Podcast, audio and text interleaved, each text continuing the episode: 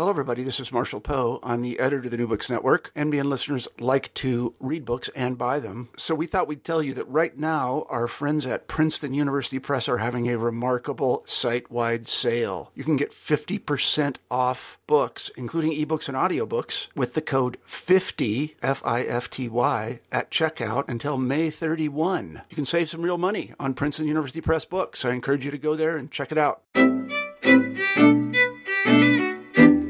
Hello, everybody, and welcome back to the New Books Network. I'm Marshall Poe, the editor in chief of the network, and each week we scour the internet looking for really interesting books, and we interview the authors of those books. And this week, I'm happy to say we have Todd Weir on the show, and we are going to talk about his book, Monism Science, Philosophy, Religion, and the History of a Worldview. It's a little bit unusual for us because Todd edited this book, and the book comes from a conference which was on monism. So I'm excited to do something new on the New Books Network. And I have to say also, as I told Todd in the interview, I had studied the philosophy of science, that's what I call it, when I was an undergraduate. So this book was of particular interest to me because it sort of took me down memory lane. It also is relevant to the present, as will become clear in the course of the interview. Many of the people that you may listen to are monists and don't even know it, which is a peculiar thing, but there is a rich tradition of monism which Todd and his colleagues have revivified in this book. So let me first say thank you, Todd, for writing the book and welcome to the show. Thank you very much for having me. Absolutely my pleasure. Todd, could you kick us off by telling us a little bit about yourself? Well, I was a, um, a student at Brown University in 1988 and uh, had the opportunity to take a semester abroad. And instead of going to Tübingen in West Germany, which I thought would be somewhat similar to the United States, I decided I should go to the exchange program in Rostock, which is in East Germany. Mm-hmm. And so I lived almost a year in East Germany in the 80s. And then after I graduated, I at some point thought I'd like to go back and live in Germany. And then what had interested me, East Germany, had become part of the past. So I, I then, at that point, began to study history, became a historian in in uh, Germany, and then moved over and did a PhD at uh, Columbia, where I think I, I met you uh, at that time. Mm-hmm. And uh, essentially, I, I started out being very interested in German socialism, the history of German socialism. And I then decided that the topic that really interested me was the relationship between socialism and religion because I was interested in this kind of uh, the utopian aspects of socialism.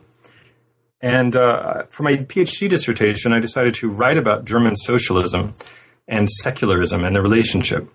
So I started investigating secularism, and it took me all the way back to the middle of the 19th century to uh, these movements of essentially dissenting Catholics and Protestants and Jews in the middle of the century.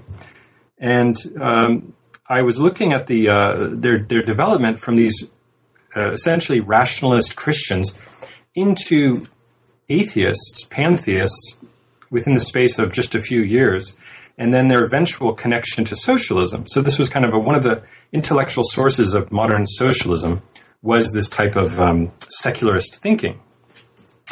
So um, in the midst of all this research, I, I came across this figure, Ernst Haeckel, who was a, a German biologist and zoologist who was known as the German Darwin because he was the person who did most to uh, propagate Darwin's ideas in Germany. But he had a, a, specific spin on it, which is he tried to take Darwinism as a scientific theory and turn it into a philosophy. And this philosophy he called monism or monism. And uh, from the 1860s up until the uh, First World War, he, he was the main person to propagate this new term in Germany, monism. And I latched onto it because he was one of the most popular figures among the secularists, the free thinkers, the free religious, um, eventually even a group called the monists. And I thought, well, here's the real key to understanding secularism, right? Because what is secularism? Secularism is obviously anti clericalism. It's groups that argue against the church and its teachings. It argues in favor of separation of church and state. What I found was that whenever groups organize around this topic, they are never just anti clerical. You know, you could be an anti clerical socialist, for instance, uh, but if you're going to form an organization that is anti clerical, you actually almost inevitably become tied up into this worldview. And this worldview is actually best described as monism.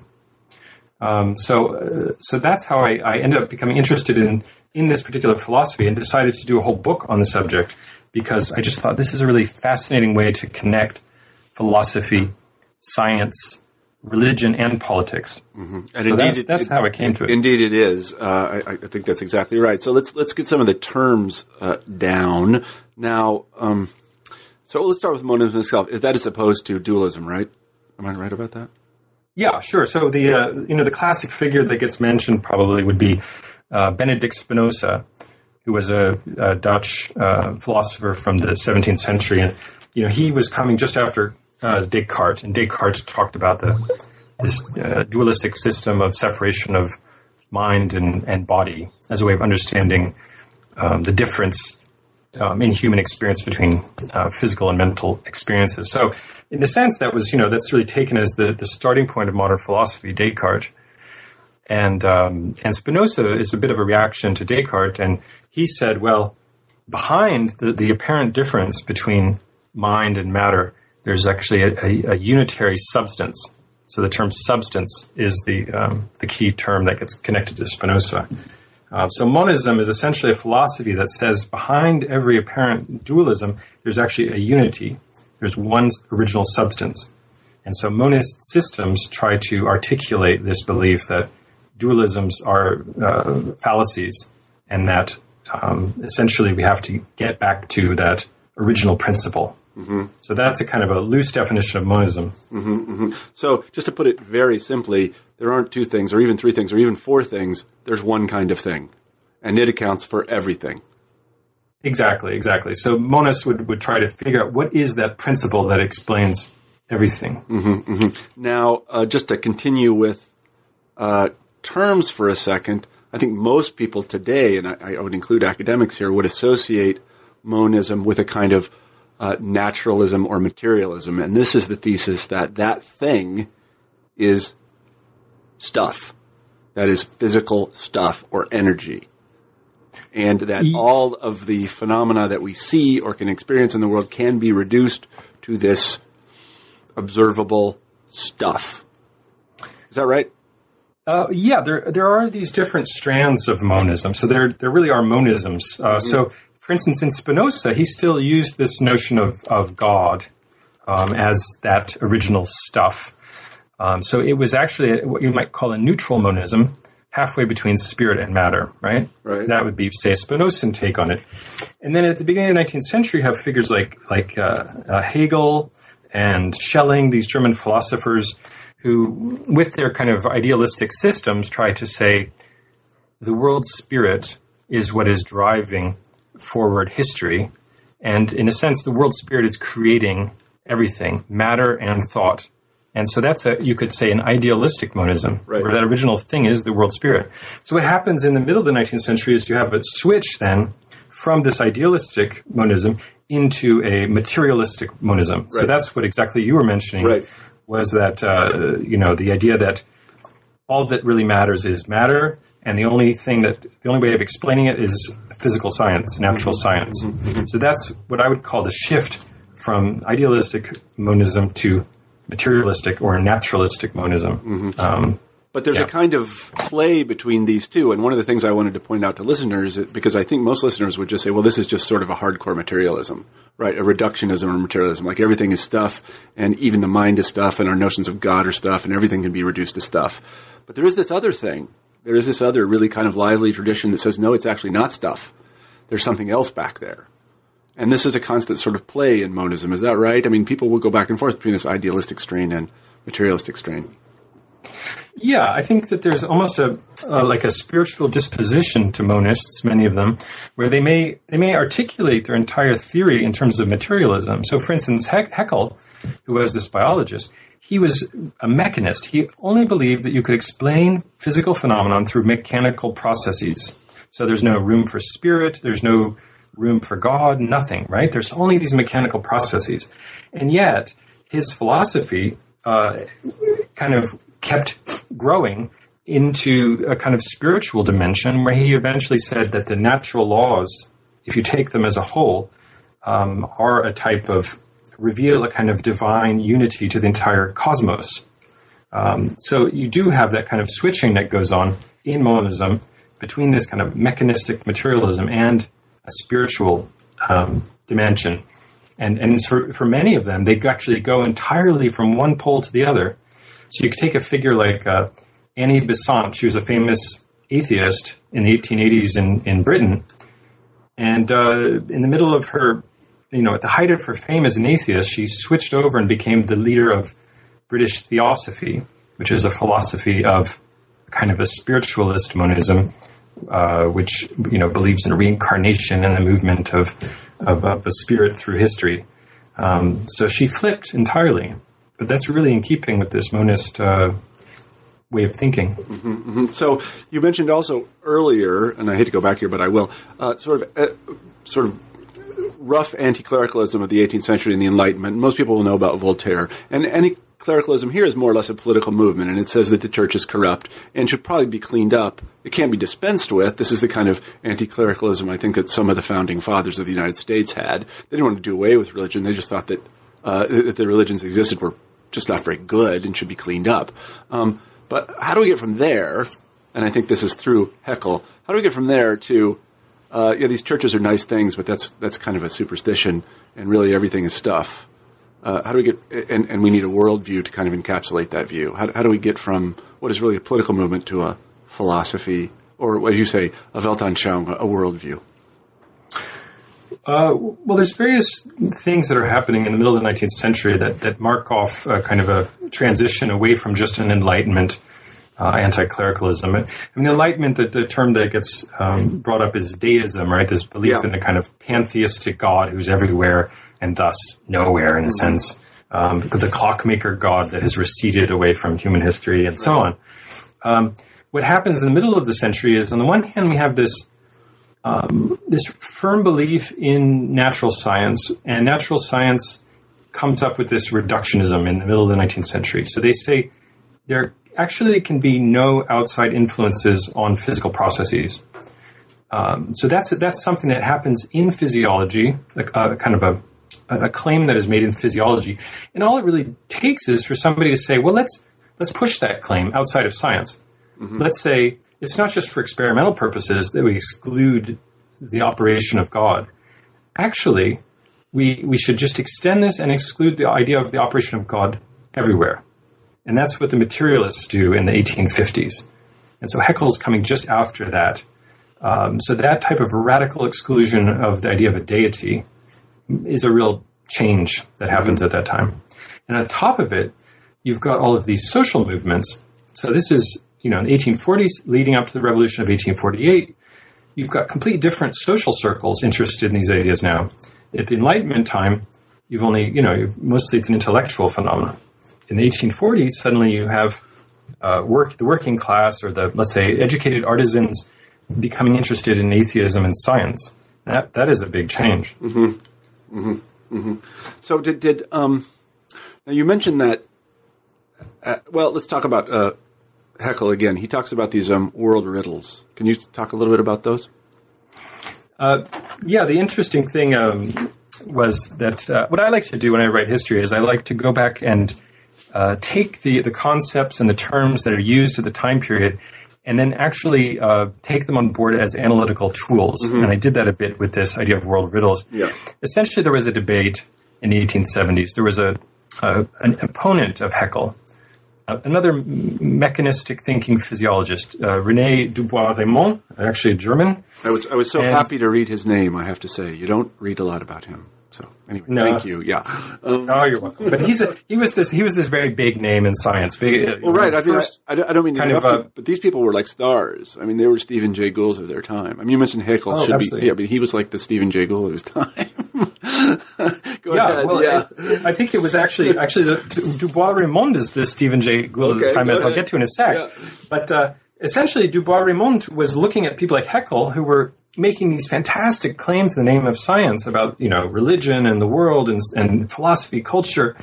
And Du Bois-Reymond said, "Wait a minute, this is this is going too far.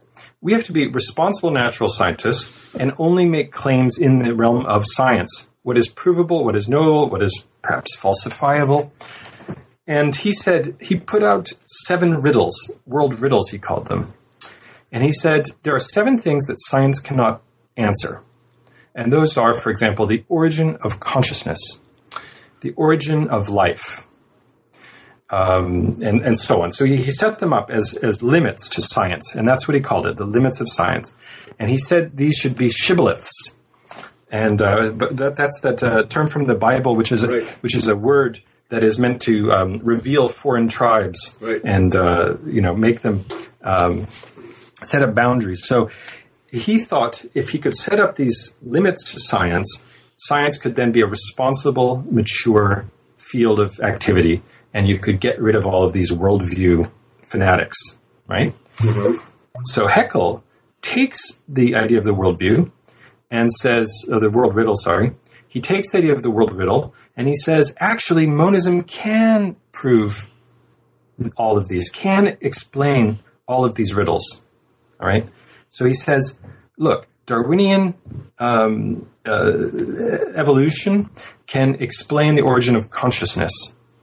Um, so he would then go and you know create theories of the emergence of consciousness within an evolutionary model, and he does this with all seven of the world riddles that Du Bois-Reymond sets out, and and that's in a sense the way in which he actually builds the whole kind of philosophical spiritual edifice of monism around the riddles. Okay, that's actually what Du Bois-Reymond was doing was trying to segment the fields of knowledge, and what Haeckel's trying to do is he's trying to unify all of them. And uh, so that's why the, the the world riddles are so crucial. And Haeckel then names his big bestseller monist manifesto of 1899. He calls it the World Riddles, and it's it's precisely taking on the challenge of uh, of Du Bois-Reymond.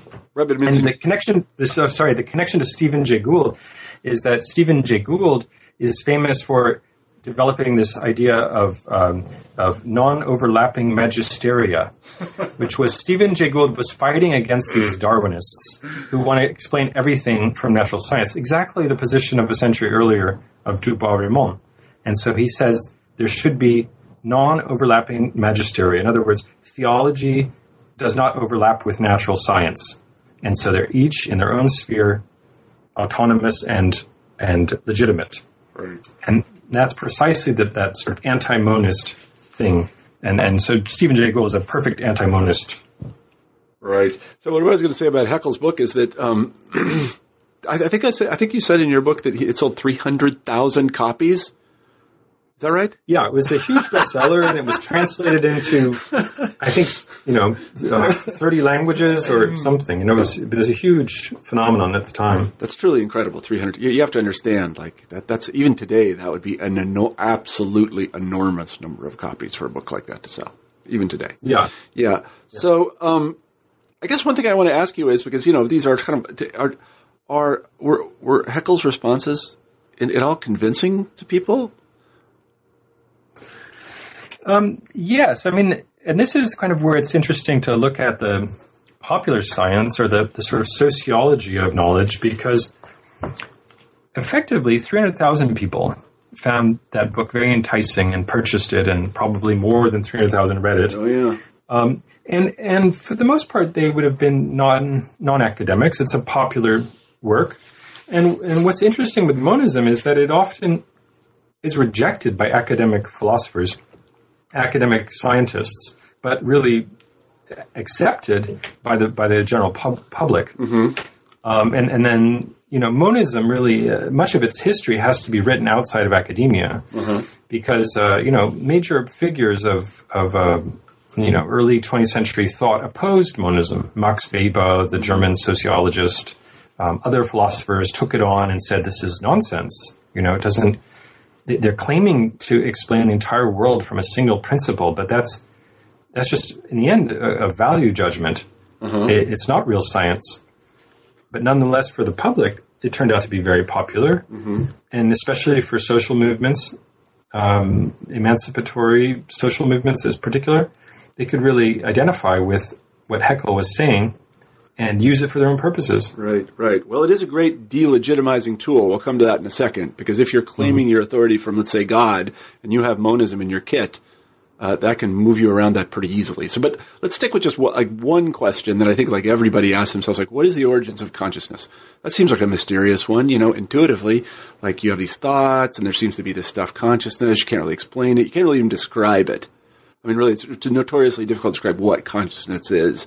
Um, and and I, I guess uh, what, uh, what I, I, guess a question I have is like what what was the objection to the notion, the materialistic reductionist notion that I'm sure that Haeckel had about monism, uh, that basically consciousness just arose out of stuff, um, and was sort of an epiphenomenon. What what what was a possible objection to that? Well, I think that um, you know, I'm probably Du Bois-Reymond would say, you know, it, it's consciousness is produced by the brain, um, but I think his argument was that um, science was not at the point of being able to explain how how it emerged. Right, the fact that it's produced by a physical organ may be clear, but precisely how, in evolutionary terms, it, there was that uh, I don't know jump into consciousness. Right. Um, that that particular thing could not be explained, even if it can be assumed. Right, but, the, but, but, then but then the alternative hypothesis that is if it's not, I mean, the, the, that we can't explain it is not a reason that it can't be explained. So the alternative hypothesis that like consciousness comes from something else, some non stuff. I mean, is there any? Support, I mean, did, could anybody say, well, it, it, comes from God? Then that, of course, sure. that of course raises the question. Well, what about God? Well, I think, that, I think, that, you know, then you have evolution. Uh, I think the point of yeah. somebody like Du Bois-Reymond or even Stephen Jay Gould is is to to not make a claim where you can't prove something. Uh, and in a sense, you know, they would they would be happily taken on board by people that believe in God. Um, so that that I, I, don't think it's the case that Du Bois-Reymond or Stephen Jay Gould are necessarily approaching this from a you know a, a religious perspective. They're just merely trying to say let's not make a claim where we can't prove it. Right. Um, of course, in the very- eyes in the eyes of the monists, in the eyes of the monists, they establish a connection between their scientific opponents, Stephen Jay Gould, uh, Haeckel, uh, sorry, uh, Du Bois-Reymond. They establish a connection between them and the churches, and they say mm-hmm. there's a collusion there. Right. Yeah. That's an extraordinarily high standard. I mean, the, the standard for most people, and I think this is why most people just think, most people who are atheists, let's put it that way, say, well, you know, everything comes from stuff, God is sort of a superstition, and consciousness arises from matter, is because it's sort of a reasonable inference. I mean, it's not, you know, because we can't see anything else that causes it, and God doesn't appear very often, and so it's sort of a reasonable, you know, Humean in, in, inference, like, well, I can't think of a better explanation, so it's probably this. But it seems like the anti-monists are like asking a lot more in order to substantiate a belief. A lot more. You know, you have to actually show the mechanism. That's tough. Well, I, I think that the, the real issue for people like Du Bois-Reymond was the, was the fact that these monists are then claiming not only to be able to explain, for instance, the origin of religion or to, to disprove religion, but they also want to uh, make claims in the realm of culture mm-hmm. and make realm make claims in in the um, you know in the in the products of consciousness, right? Mm-hmm. Because if they if they're explaining everything within a single set of laws, and for for Haeckel, it's really Darwinian selection. If they're explaining everything with those tools, uh, they then are encroaching into the realm of other sciences and essentially invalidating their fundamental principles, which are not based, obviously, in Darwinian selection. Right. Um, so the other s- disciplines are very alert, respond very allergically to these monists' encroachments. Mm-hmm. Um, so I, I, think that that's you know part of it, and so theology is essentially another case. Although you know what we've mentioned before is the monists tend to have a, a be able to swing into the spiritual very quickly. So it's for the for the Christians they see monism as a as a, a kind of a um, a spiritual challenge, a challenger, a competitor.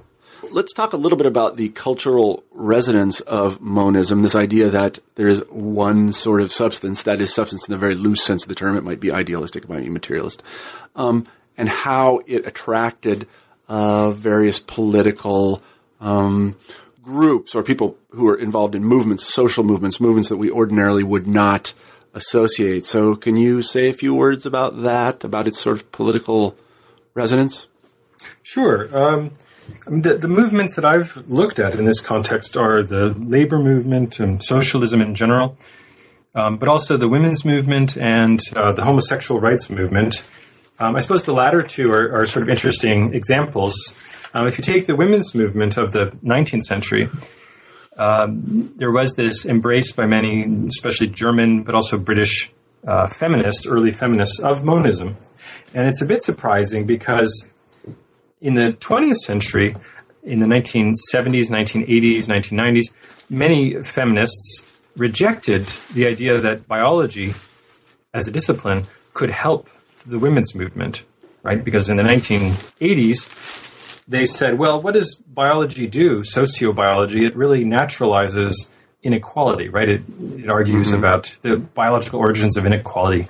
Um, but in the 19th century, you have women uh, fighting um, Christian morality. That's one of the key things, right? Their, their, their, their, identity as women is largely defined through Christian moral rhetoric. Mm-hmm. And so monism offered a, a, kind of a new way of grounding um, morality, right? Uh, the, the, the monis, monism, evolutionary thought, um, ex- had a way of explaining uh, female oppression as a historical phenomenon in the process of social evolution. Mm-hmm. And so, even though these feminists tended to think that women's inferiority was, in some sense, biological, they could nonetheless argue that it was historically malleable. And so, they could argue that given the proper change in circumstances for women, good legislation, equal rights, and so on, women would develop um, towards uh, greater strength and and equality with men. So um, so feminists were, were one audience.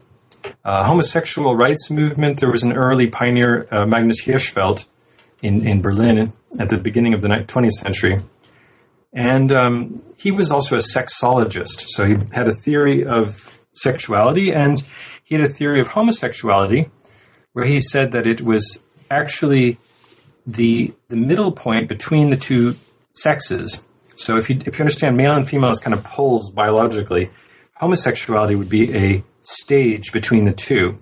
And so it, he said that it's a monism of of uh, mm-hmm. sexual division, homosexuality. So he, I mean, it doesn't sound revolutionary, but in the time, it actually created a natural place for homosexuality as a as a legitimate manifestation of human biology rather than as a disease or a perversion.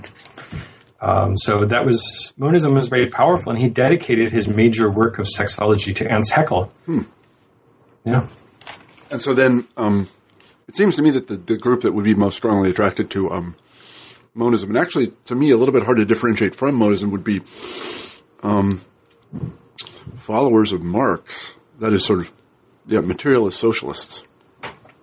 Yeah, um, it, it's it's true. There's a lot of um, interaction throughout the history of, of socialism between these kind of worldview secularists and you know Marxism or people with theories of economic theories of class and so on. Uh, it's a constant interchange, and if you look at any biog- biography of a leading socialist from Marx to August Bebel, the head of the German right. uh, movement, even to Mao Zedong, you, you find this this interplay, right, where they, they tend to all be very interested in religious dissent early on and worldview.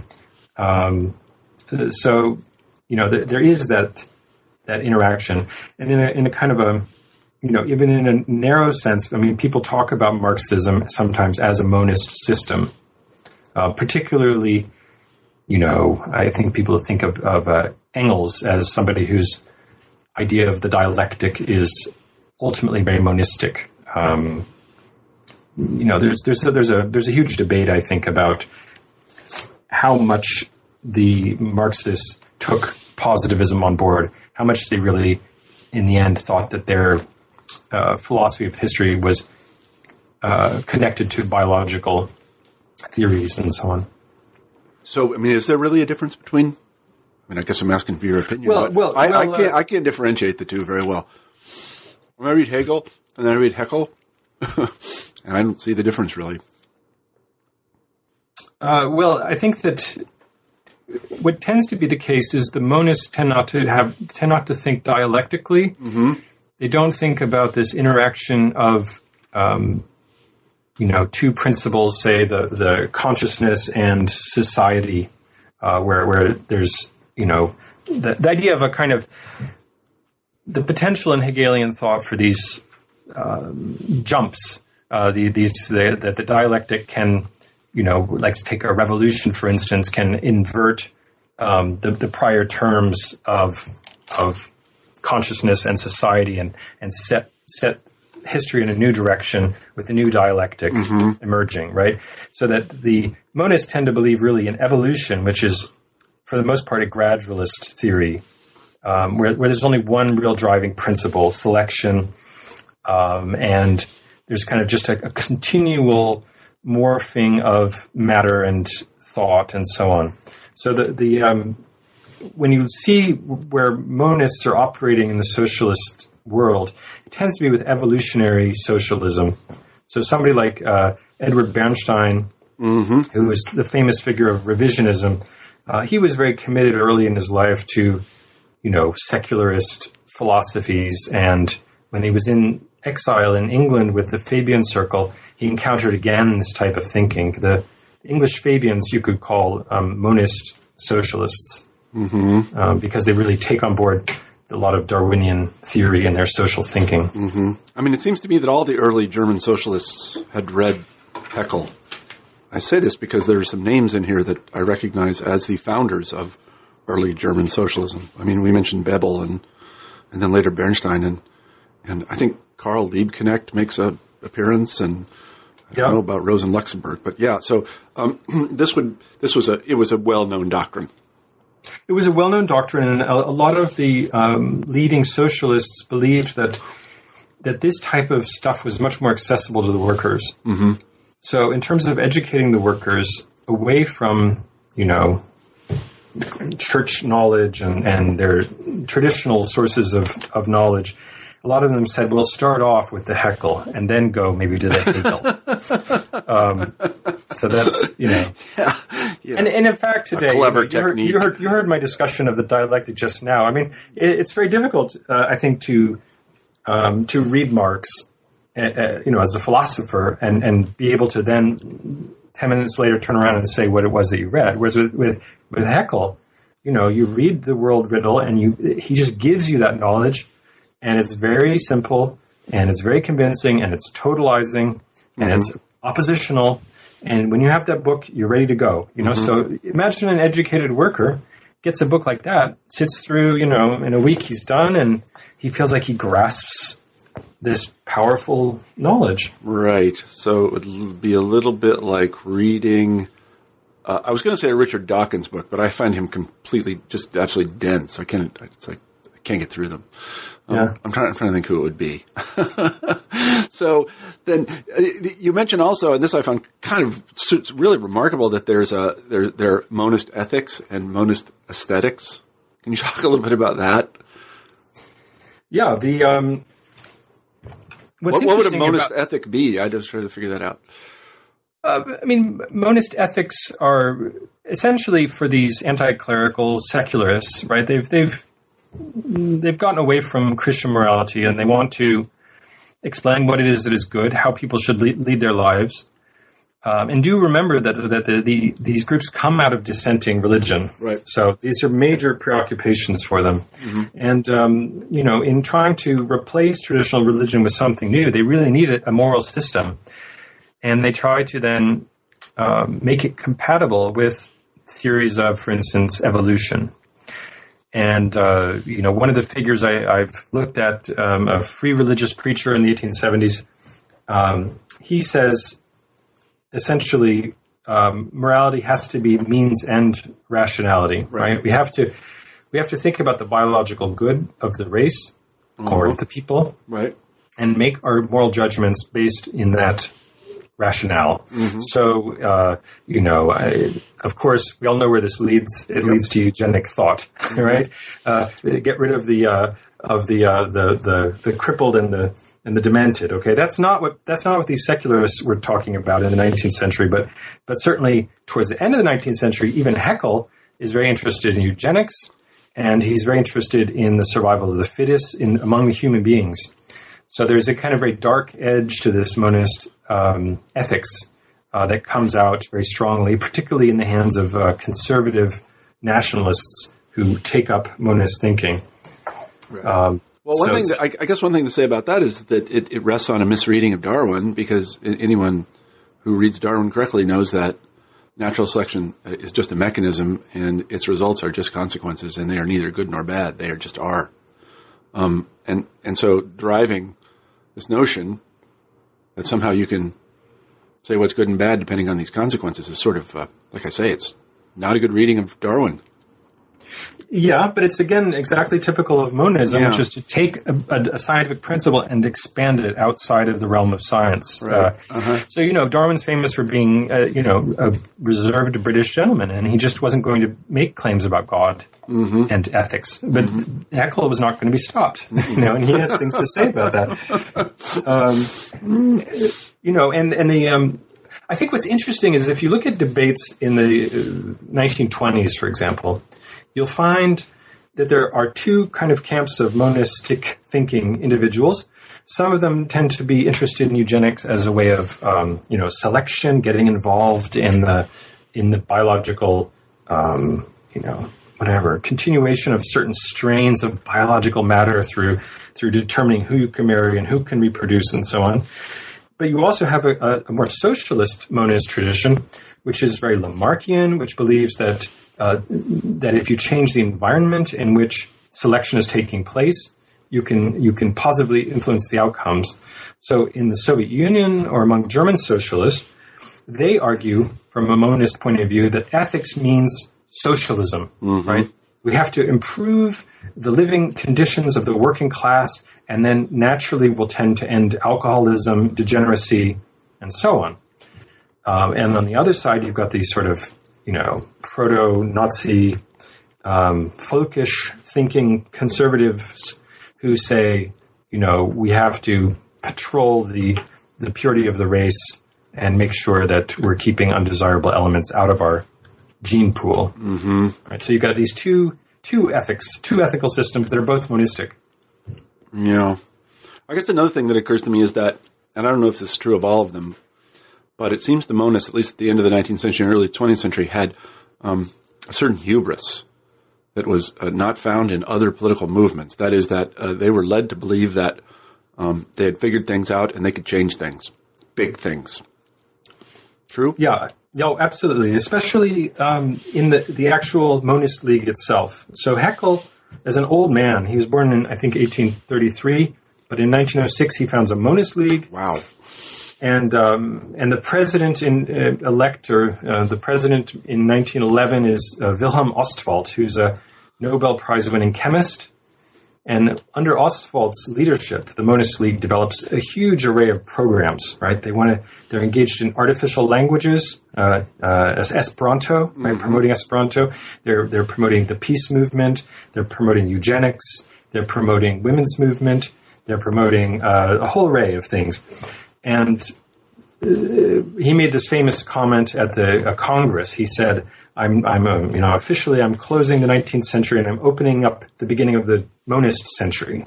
Monist. Right. century. So in 19 uh, whatever 11, he believes that that was the beginning of the monist century.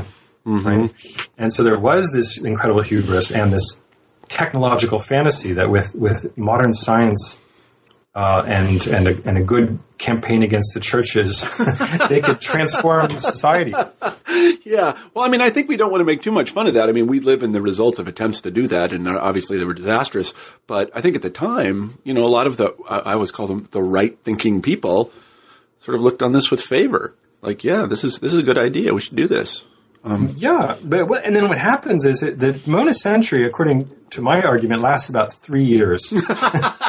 um, I mean, the, the, the one that the one that Ostwald declares, right? Because then comes the war, right? And and the, the, this whole left liberal fantasy about changing the world according to scientific principles, it kind of falls apart, right? And there's these huge power struggles or whatever struggles inside of the monist movement between pacifists, socialists on the one side, and and nationalists on the other. So Ostwald quits in 1915 because his organization remains pacifist and he doesn't want to. He's an, he embraces the war aims of the German army, mm-hmm. um, and then but after the war, that the kind of that hubris turns into an insecurity among these liberal uh, technocrats, and liberalism, of course, just erodes in the post-war period, particularly in Germany.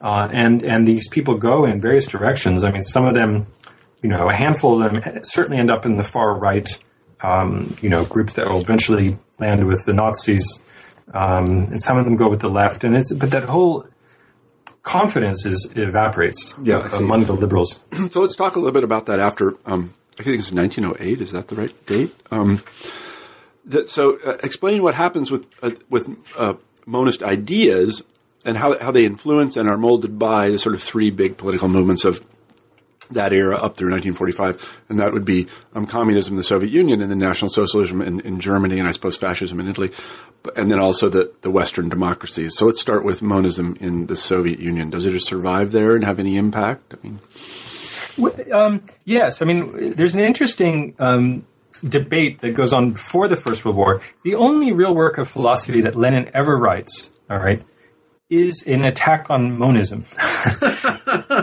because there was this circle of intellectual Bolshevists, uh, Bolsheviks rather, uh, around Alexei Bogdanov and right. Lunacharsky and Gorky, and they essentially embraced monism before the war. And, um, and and being Russia, of course, they, they really push it into this kind of uh, almost psychedelic dimension. Um, it's a bit wacky, it seems to me, many of their claims. But Bogdanov's this fascinating character. He's a physician, an intellectual, uh, but he's a monist, and um, and uh, Lenin sees a real danger for his movement with the emergence of all this this type of thinking, and uh, and he attacks it. Empirio-criticism, I think, is the name. Of Yeah, I remember that the name of the book is is kind of funny. Yeah. So yeah. empirio-criticism is the name for essentially empirio-monism. Yeah. That's the type of monist thinking. Uh-huh. So he, he says absolutely not compatible with Marxist dialectical thinking and so mm-hmm. on. Says no, not proper materialism. Out it goes. But nonetheless, after the after the revolution is successful, um, these monists, uh, you know, some of them have positions of power. I mean, Bogdanov has an institute, certainly. Lunacharsky is the head of the, the he's the Commissar of Enlightenment. Right. Gorky's a household name. Um, in niches, through in various places in the Soviet scientific universe, um, there's a lot of monistic activity.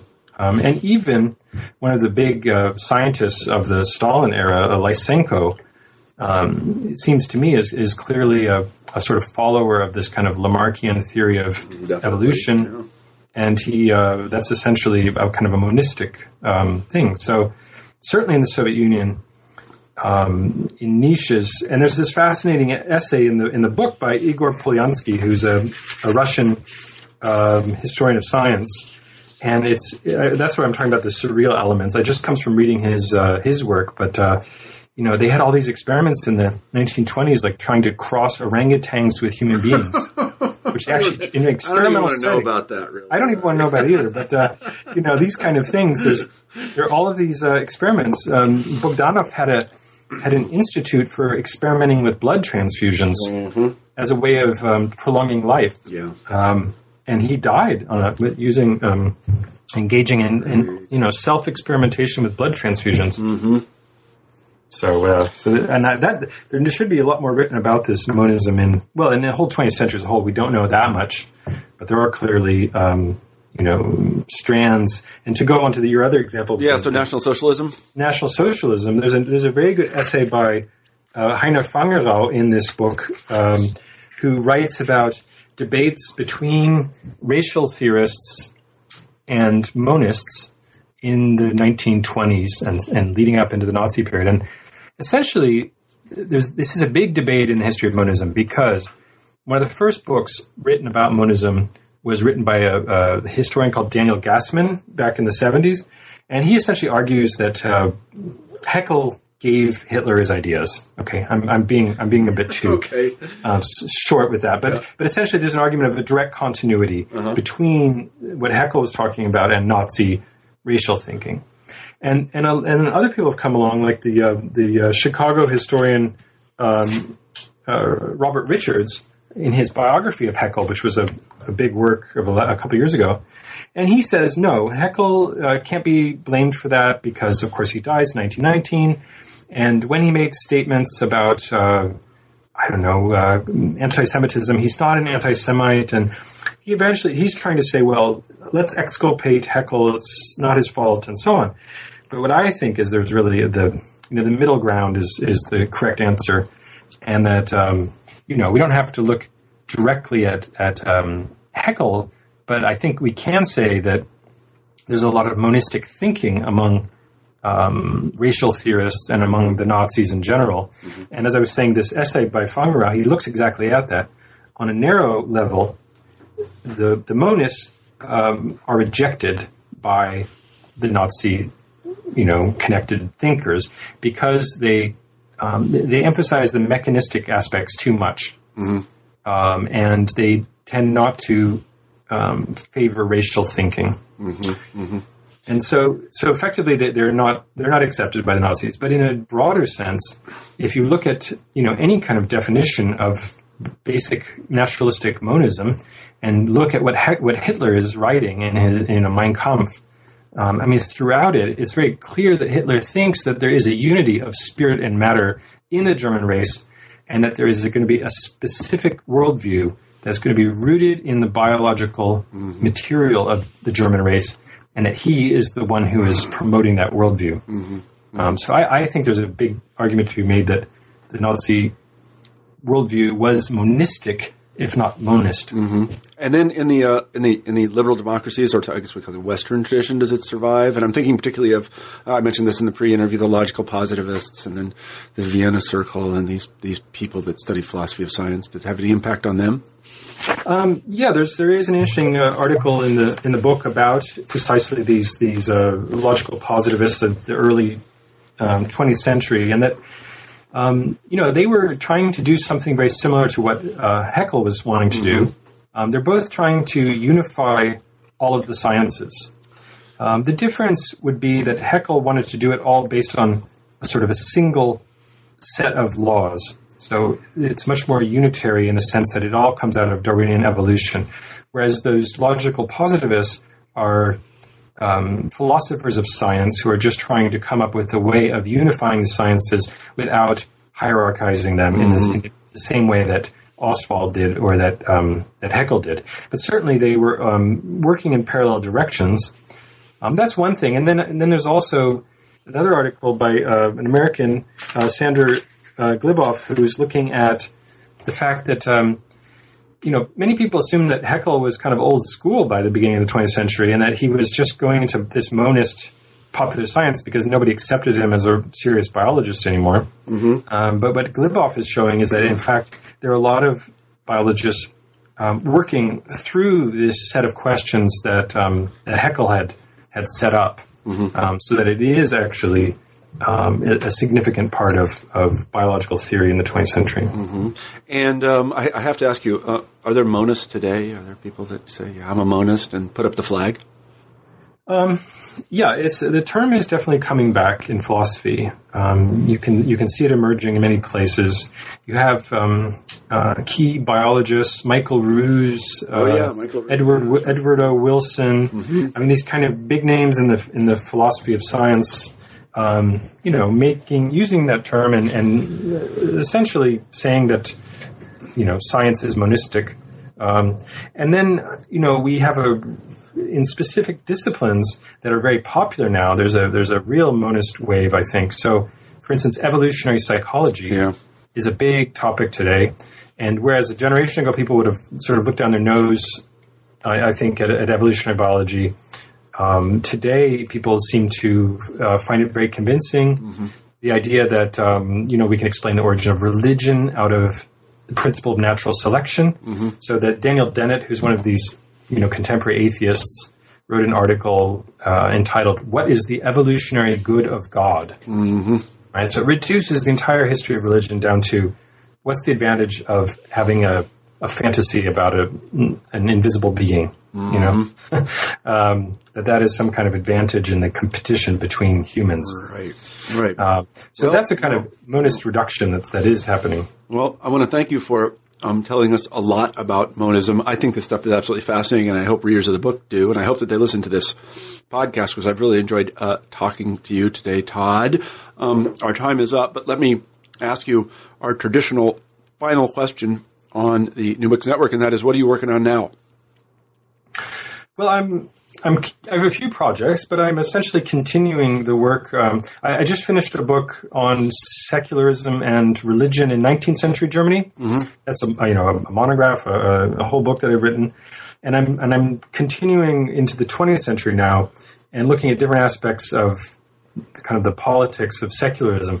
On the one hand, I'm looking at the socialist movement in the early 20th century, and on the other hand, I'm, I'm looking at um, conservative Christian responses to secularism. So I, I, wanted to see how, for example, the Christian right organized in Germany in the 1920s and 1930s um, in opposition to secularism. So I'm really trying to, to uncover the whole landscape of um, you know of what secularism meant in the early 20th century, and you know trying to really show how, particularly in the German case, how how crucial it is to understanding the the political crises and conflicts of the late Weimar Republic. Mm-hmm, mm-hmm. Well, all that sounds terrific. I want to have you on again when the monograph comes out. So shoot me an email when that appears. Okay. I will. I will. All right. And I uh, want to thank everybody who listens to the New Books Network for tuning in today. I guess you don't tune in anymore, you download. So for downloading today. And I especially want to thank Todd Weir for coming on and talking about his book, Monism, Science, Philosophy, Religion, and the History of a Worldview. I'm Marshall Poe, the editor in chief of the New Books Network. So thanks and goodbye, Todd. Thank you very much. All right, and thanks to all the listeners. Bye bye.